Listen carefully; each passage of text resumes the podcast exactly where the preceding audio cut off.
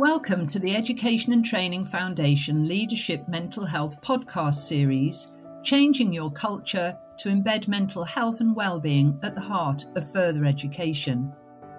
These podcasts are part of a wider programme developed for ETF by the Association of Colleges, designed to create space for leaders to reflect on and share their journey towards self awareness and positive mental health, including a trauma informed approach. This project is based on the belief that through listening, learning, and leading by example, a culture shift can be embedded starting from the top. I am Polly Harrow, Assistant Principal at Kirklees College, and today I'm delighted to introduce Mike Driscoll, Chief Operations Officer of Southampton Engineering Training Association.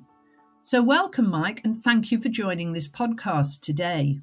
Thank you very much, Pauline. It's an absolute pleasure to be here. So, Mike, can we start with you giving a little bit of an overview of what you do and the scale of the work that you're involved in? SETA, as we're more commonly known, Southampton Engineering Training Association. We're based in Millbrook, which is in Southampton. So we're on the south coast. And we've been here since 1969. And what we do is engineering apprenticeship training. And we have currently got around 200 to 220 apprentices enrolled with us here across a range of different apprenticeship standards within the engineering sector. Those 220 apprentices are all based in one building, are they, with you? They're not scattered they are indeed, yes. So we have a facility here in Millbrook, which is uh, large enough, fortunately, to accommodate this large number of engineering apprentices. They work with various companies across the UK. So we are situated right in the heart of Southampton. We have lots and lots of good relationships with local employers and the employers that we work with, of course, further afield that come to us for that particular service. So engineering is what we do mechanical engineering, electrical engineering, maintenance engineering, design, planning, project management, all those wonderful things. So we're really well known in the sector and we're good at what we do. So, Mike, I was particularly excited to be talking to you because, of course, we know about the particular issues around young males seeking or not seeking support for their mental health. And we know about the suicide rate in young men and suicidal ideation, which is a real concern. Can you talk to me a little bit about your gender mix? You have males and females in your cohort? We do. And I think, in terms of the engineering sector, I think the um, balance of males and females is around 86% male, 14% female ratio. And that's reflective of where we're at here at SETA. So we have a large number of young males, typically that have left school. So they're 16, some of them are 18, some of them are 20. And of course, the way with the apprenticeship levy now is set up, people can do an apprenticeship at any age. So we have the whole age range from 16 all the way through to people in their 40s and 50s here in the centre studying engineering apprenticeships. So a large number of males, a smaller number of females, lots and lots of mental health issues though. Okay, Mike, that's really interesting because I, I am keen to come back to your uh, female cohort as well. But when we come to the males, and you're talking about lots and lots of mental health issues, talk to me a bit about that. What mental health issues and what kind of scale? And how do you know that they're there? Well, it's interesting, really, Polly. We've gone on a journey here at SETA over the last 10 years in terms of mental health. Within the engineering sector, it tends to be a very taboo subject still young males in particular, don't generally want to come out and discuss their mental health issues and mental health concerns. And so, what we've done here at SETA is we've put in place several steps, several measures to try and encourage young males, young people to discuss and share their mental health concerns. But what's really emerged in the last few years is lots and lots of concerns regarding things like gambling, money, addiction. We've had apprentices that have come into the centre and wish to speak about their home lives, their backgrounds, trauma that they're facing sort of outside of their working world. Many of them are carers of their families. And so, what we're finding now is more and more young people are actually becoming the parents, the guardians of their siblings, their family members, friends, even. And the pressure upon young people is, is just phenomenal. So, what we've done is we've gone on this journey and we've put in place several things to support young people with their mental health concerns. And that forms and manifests itself in many areas in terms of staff training, in terms of tutorial awareness with our young people, so that they get to talk to professionals about their issues and concerns. And that's been a really, really powerful step forwards. And what we're now finding are more and more young people coming out and talking freely about their mental health concerns and seeking support for it. So it's breaking down those barriers, the traditional barriers within certainly the engineering sector and with young people. The culmination of the effect of both has been quite challenging, but we are making good progress. And so we find ourselves today in a position where nearly one in four of our male apprenticeship cohort have come forward to say, I need help. I need to speak to someone. Would you help me with this query? Would you help me with that? That sort of thing. One in four is extraordinary. And whilst it's very worrying, it's also very realistic. And you're also clearly doing things which are really landing to get that kind of response. When we do mental health support really well, we can then get overwhelmed with the demand. Do your apprentices have a clear tutorial time then? They have that space, do they? That's in their program. Yeah, absolutely. And what we've done is we've reserved some time on a Friday morning where we run a tutorial scheme. And that tutorial scheme covers many different areas from sexual health awareness through to gambling awareness, through to safeguarding and prevent issues, through to mental health concerns, etc., etc. And that's been a really, really powerful tool for us to bring the young people together and, and actually bring professionals in to have those proper and right discussions about all these different aspects. And what that's done as it's encouraged people to talk it's encouraged the candidates to come forward, make disclosures, and actually request support for help that they've not been able to receive previously because they feel a little bit shy or intimidated to, to actually come out and ask for it. And so that's been a really, really positive step forward. We've also shared that with our employers. So, of course, apprentices are employed, they're employees. As much as it's important to engage with the young people, it's important to engage with employers and make that awareness known so that we can embrace the whole program together jointly as a, as a unit, as it were, and enable that to continue not just here within the centre during the training, the initial phases of the off the job training, but when they're back in the workplace too, so that they get that support and connectivity. And we can build relationships up with contacts at their uh, workplace so that the support can continue. That's fantastic, Mike. And I think that it really will resonate with a lot of listeners that typically apprentices, when they come into colleges, say, don't get that tutorial time. And so we're always trying to squeeze in some kind of pastoral care and help. And we have uh, all sorts of strategies for how to do that. But it's really interesting that you've prioritized that and actually given your cohort that very specific time for self reflection and, of course, for disclosure. Do you have referral pathways externally then? Or do you have any in house kind of counselling support or anything of that nature? We're set up really, really well here at SETA. What we've actually done is reconfigured our pastoral services team uh, and a mental health support team so that they're actually sat in the front of the building. It's the first base, first call. So, you know, apprentices that come in in the morning on a Monday, for example, at half past seven, quarter to eight, can wander through and actually knock a window, go through a door and speak to someone directly about their issues and concerns. So we have an open door policy. We also have lots and lots of contacts within our local agencies here within the Southampton area. So things like Solent Minds, been really fantastic. We've also got lots and lots of support with the National Health Service um, in terms of sexual health engagement that we've put in place for young people to actually go and talk about their concerns and issues. And also a support network within our employer circuit too. So specialists within the engineering sector that have those skills and knowledge to help support with mental health concerns that are perhaps a little bit above and beyond where we can offer the support here at SETA. But certainly the referral system is in place, and should an issue arise, then we can deal with that pretty much immediately. We've got several members of the team qualified in mental health support trained and mental health first aiders and safeguarding. And so they uh, all sit together pretty much in terms of layout and location. They're all identifiable and known to the apprentices so that they know where to go, who to go to, and where to go for support. We've even got things like a sofa a cuddly sofa and some toys and, and things in, in a room, uh, pastoral services room. So, should an apprentice want to go in and talk, you know, they can sit down in comfort. They can pick up something off the sofa. It could be a cuddly bear, for example, and have that confidence and have that ability to talk openly and freely whilst feeling supported and welcomed. I'm a bit speechless, really, Mike, because it's so rare that we kind of hear um, this around caring for apprentices. This is amazing practice that you're describing, and how wonderful and how lucky your apprentices are. But it's what we absolutely need.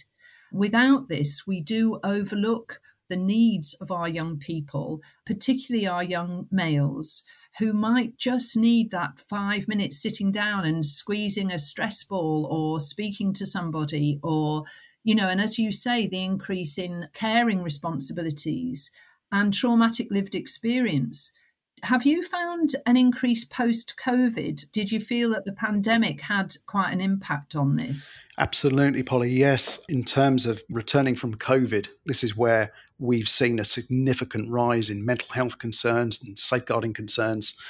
The numbers have just shot up.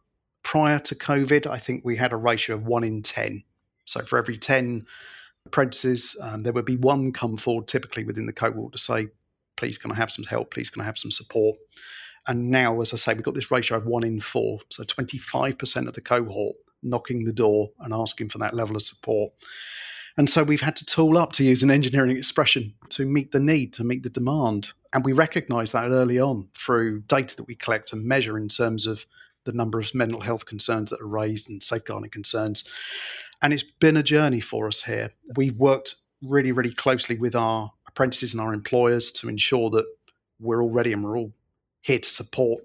And I think it's fair to say that the apprentices do feel supported. You know, if you speak to them, and quite often we'll do training and development with our apprentices to measure and test the effectiveness of our mental health systems. They know where to go, they know who to speak to. And what's really, really good now is that they're talking to each other about their mental health concerns and sharing their feelings and emotions. I suppose 10 years ago, that wouldn't have been the case.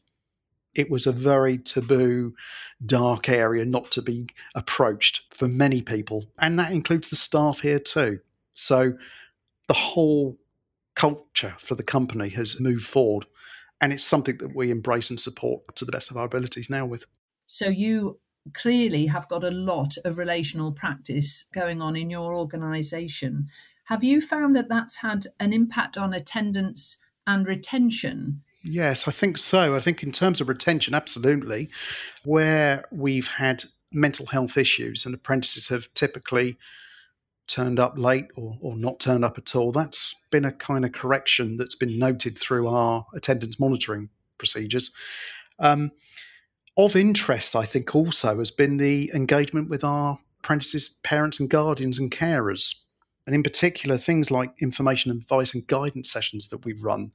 So even before the apprentices start, we, we try and meet with the carers, the parents, the guardians of our apprentices and talk to them about these services that are in place so that the catch blanket is there, basically, so that we're ready before they even arrive here for their first day of learning to support and engage with them. And that's also had an impact on their attendance and their retention because if the family feels supported and the young person feels supported, the support network is in place. And of course, challenges can be overcome. I was writing a blog for ETF only yesterday where I was talking about communication, behavior being a form of communication, and communication always telling you something about can you see me? Am I important to you? Am I wanted here? Am I welcomed?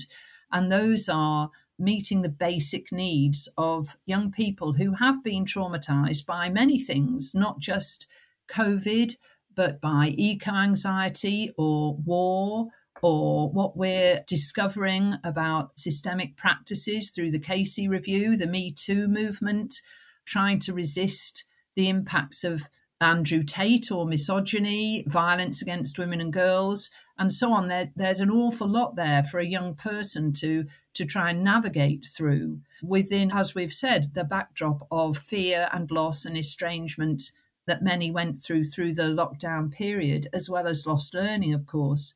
So the primary goal has got to be, in my opinion, welcoming and wanting those young people to come through the door. And we have to do things differently. We have to respond differently to young people. We can't go back to pre COVID methodologies that aren't are no longer fit for purpose. So it's so refreshing to hear everything you've got to say. I'm wondering about how you embed this in terms of policy, strategy, and procedure. Do you write any of this stuff down? Have you got policies and strategies which all staff buy into? Absolutely, yep. And we have a quality manual and a quality system, and our whole safeguarding mental health first aid mantra has been written up and formalized in, in terms of policies and procedures. New staff that start with us here at SETA go through their new staff induction process. And of course, that entails looking at the policies, reading and reviewing them, and then undertaking training to ensure that the policies are understood and, and that people have got a, a really good grip on the post COVID changes that have been introduced because it is a big cultural change in terms of where we were to where we are now. And, and the, the things that we've had to do to adapt and change have been phenomenal. And so those policies are in place. We work very, very closely with our network of employer providers here in the South, and we belong to various organisations and institutions that we share best practice with. And also, we work very, very closely with the employers. And I think we mustn't underestimate some of the good practices that our employers have brought into their businesses and how that could work here in terms of the educational sector. So, in terms of their support networks, their HR, their medical practices and procedures, and things that they have that level of engagement of. Certainly, in terms of what we do here, you know, we're, we're looking at that and thinking, wow, that's really good. Let's have a look and see how that could work here in terms of our setup, in terms of our apprenticeship training centre. And then there's the physicality, the location of all these things, the mental health uh, first aid, not boxing it in a room so that it is there and that's the place to go if you need it. It's everywhere. It's the culture, it's the ethos. It's there in the front of the building, it's there at the back. Notice boards, policies, procedures are wonderful, but not everybody has time to read through every single page. So we've got lots and lots of information, flyers, and guidance. Staff lanyards at the very back, when you turn them over, have got guidance on where to go and what to do if you need support and uh, guidance.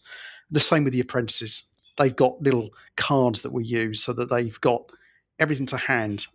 We're in the generation, I think, it's fair to say, where things have got to be found very quickly for young people. And if they can't find something within three seconds, they're not going to bother finding it. So we have that level of connectivity, and that's embraced through induction and the whole culture of what we try to do. But there's room for improvement.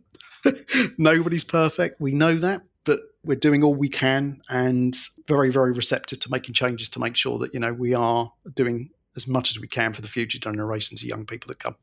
That kind of responsiveness is so, again, refreshing to hear about. I was reading an article quite recently where a principal of an academy was talking about, oh, this generation is the Amazon generation. They just want everything immediately. And I was thinking, well, if we understand that and we know that, we have to alter ourselves accordingly in order to respond to that. And I think this is where I feel sometimes that we can be in a fog around this and just carry on doing what we've always done. And of course, that's really inappropriate these days. So, that kind of connectivity that you're talking about and that responsiveness and recognition of changing needs and also the culture and ethos that you describe is just fantastic. And I hope that, I mean, you might get a lot of interest from this podcast because that's really great practice to be sharing. One of the things that we've found especially with our apprentices in engineering and construction, is that sometimes they tell us, the young males, they tell us that they're reluctant to come forward because they're worried that it's going to impact on their employment. It sounds from what you're saying that you might be able to give your apprentices reassurance that actually it really is okay to say you're not going to lose your job because you've said you're dyslexic and you're not going to lose your job because you've said you're a carer and you need some additional help. This goes back to uh, supporting employers in terms of the process of recruiting an apprentice, for example. And what we've done is we put in place a number of measures that have enabled the young people to apply for the apprenticeship and apply knowing that there's no fear of reprisal. There's no fear of not coming forward with information. Things like being dyslexic, having a medical condition, perhaps, which is a bit of a barrier to becoming an apprentice. Those are not barriers. Those are things that we just need to know about so that we can make the program work for the benefit of the apprentice and the employer. And that starts at the very earliest stage and, and it goes all the way through what we do in terms of training and development. Our tutorial program encourages apprentices to speak out. Crime, gang culture, fear of things that might be happening outside, you know, war, conflict. Let's talk about it. How do we feel about what's going on? What do we think we need to do about what's going on? Can we do anything about what's going on? And so apprentices here feel very, very able to talk quite freely about what's on their minds without fear of losing their jobs, losing their employment, and also becoming a victim of what they've said, you know, in terms of perhaps speaking out about something or somebody that's doing wrong mm. or causing harm or offence. So it's a big step forward. And of course, during lockdown, during COVID, that was one of the biggest barriers that we found here that people just didn't talk to each other. Young people lost the art of communication through word of mouth, through discussion, through group discussion, and we're now working towards breaking those barriers down so that they've got that confidence back and they're able to talk and feel confident in what they're saying. We have an apprenticeship council. We've launched that pre COVID and we've just revived it now post COVID. So, a group of apprentices that get together, meet with us regularly to talk about all sorts of things that are happening in their lives not only in their lives, but also what's happening in their apprenticeship journeys. In the centre here, for example, in terms of their training. Very, very interesting conversations are had, I can assure you, about things that they want. Everything from an additional microwave oven to the break times and the rotas in terms of timetabling. So it's good, it's healthy, it's encouraged, it's something that we want to continue with. And we hope that when they return back to work, that continues in the workplace too, that they feel able to talk to their line managers, supervisors about worries and problems and concerns. And so we've put in place a mentoring training scheme for our workplace mentors and employers to understand better the needs of young people today, which are very, very different than they were three years ago. That kind of open and authentic environment is one in which you can only be nurtured and you can thrive. It's so important. It's absolutely essential going forward that that our young people uh, are seen and heard. Does all this apply then to your staff as well? How do you look after your staff mental uh, well-being? again with the staff we have all of these systems of support available for them to access and again a similar ratio of staff here have made that approach to the mental health first aid team, safeguarding team for support of guidance, be it financial, be it problems at home. We've got various personal issues that have been raised and, and, and referrals made to outside organisations, courtesy of us here at SETA. And that's helped with staff retention because I think had we had not done that, we would have certainly lost several members of staff to post pandemic effects of, of COVID. So that's very, very much in place and very well supported and received by the staff that we have. And we also do regular tutorials and things, uh, inset days, training days with our teams, so that we encourage the staff equally to discuss and share their thoughts, feelings, emotions, and concerns. What's really heartwarming, I feel, is that a number of staff that have gone through the mental health first aid scheme have actually come out of that and want to be mental health first aiders themselves, and so have trained themselves up and are now part of that team, which is really great and a really, really strong sign of where we're at in terms of our culture and our company. Also, in terms of what we can offer the young people that come. So, very, very much embraced in every single way that we can, in the same way that we do with our apprentices. That self care and the prioritization of self care is so important and it's vital that we lead from the top, that we role model, that we understand self care, and that we understand that that is a priority, and that we acknowledge that people have a myriad of things that they need to deal with. And we spend most of our time in the workplace. So when I hear about employers who are uh, making space for menopause cafes or making space for bereavement. And we're at an age, aren't we, where many, many parents are getting older and they're dying and they're hospitalized. And this has caused so much trauma for staff over COVID, of course, those kind of situations. So it's really wonderful to hear that it's all encompassing. I just want to move on to your female cohort then. One of the issues that we have across the sector is that when you've got a minority or very small number of women in, say, engineering, which is male dominated, how do we make sure that they're safe? How do we make sure that they're retained? We desperately want women in our STEM subjects and in our STEM industries. And what do you do about workplace banter? which does come out of small and medium sized employers sometimes. What's your experience around all of that? What feedback have you got about your female students? We work with lots of young people across the area to entice them into the world of engineering, shall we say, um, through the apprenticeship system. And we're seeing more and more engagement with young females coming into wanting to come into the world of engineering, wanting to come into the world of engineering apprenticeships. And so here at SETA, what we've got is a pretty much reflective state of the nation, I guess, in terms of male and female makeup, with around 14% of our cohort here female. And so what we do, we mix the students up in terms of their groups, their makeup, their employers, and we monitor what happens within the groups in terms of banter, in terms of misconduct, and, and, and all these sorts of things we talk to our apprentices. And I think this shouldn't be underestimated. Talking to young people, talking to the females about how they feel, how do they feel about being in with a group of young males. And actually, the, the response back is, is extremely positive. What we find here at SETA is that the females generally outperform the males in terms of their engineering premise. And for the last two years in a row, it's been a female that's won our Apprentice of the Year award. And so they're, there are positive role models. And it's making a point of having them returning to centre and impressing upon young females and the males, of course, the importance of being on time, doing your work on time, doing the work to the best of your ability, and that sort of thing. Breaking down those barriers, it's about team building. It's about making sure that males and females, young people, can get on together without offence and reprisal. And so we've got the tutorial system in place, which I've already discussed.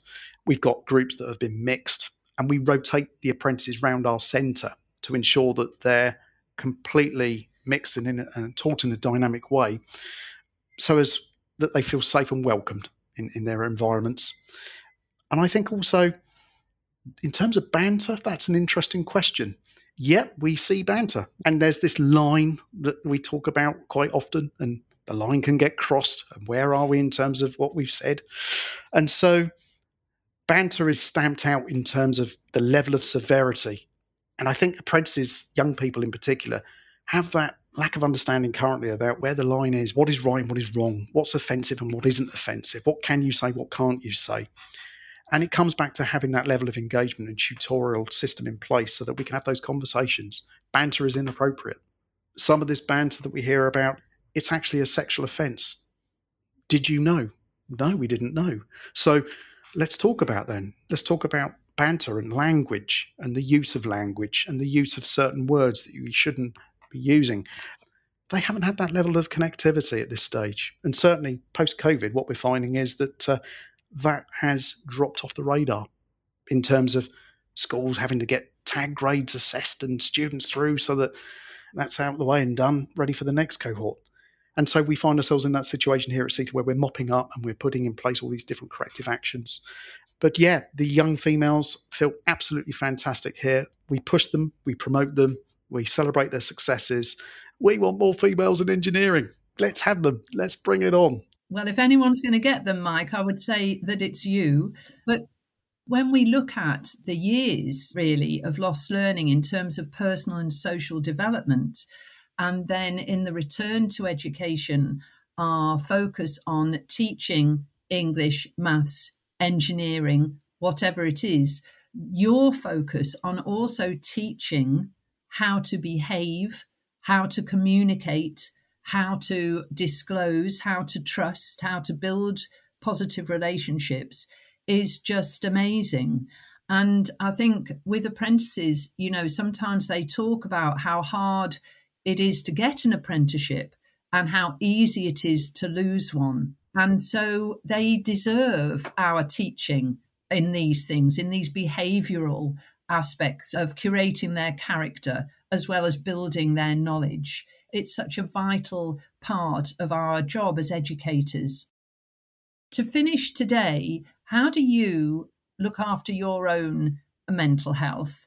And what guidance or hints or tips would you give to anyone in your position who's maybe just starting, who's listening to you going, I want to create that environment in my organization? So, a bit about you looking after yourself and a bit about what advice would you give to someone starting out on this journey?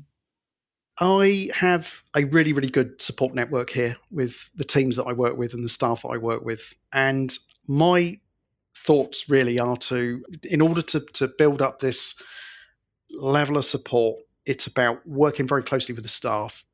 It's about working very closely with the young apprentices that come and building that culture so that should I need to go and have a little cry in the corner go down to the comfy sofa and pick up one of the cuddly bears. I can do it too. And actually, I have done. I'm one of the people that have gone and asked for support because I've had a bit of a meltdown. I've had a bad day. I need support. I need help and guidance.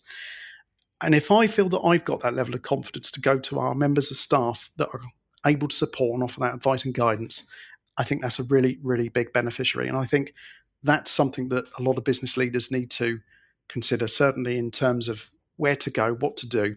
Um, don't feel embarrassed about it either. It's easy putting in place the policies and procedures and reading the rule book and making sure that the young people are okay, but there are trigger points. And it's identifying what those trigger points could be and making sure that you're ready to press the button before you reach that level of danger. And so I think having lots of training is good. Having contacts within the sector is another step forward but making sure that you are able to go and have that same level of sanity that other staff members can have is extremely useful. And that's where I find myself today. I find myself in that really, really good position of being able to do those sorts of things. You're an inspirational role model, Mike. You really are. And I want to thank you so much for your time today. You're very welcome. And thank you to those who have tuned in to this podcast. This programme is delivered by the Association of Colleges, commissioned by the Education and Training Foundation on behalf of the Department for Education.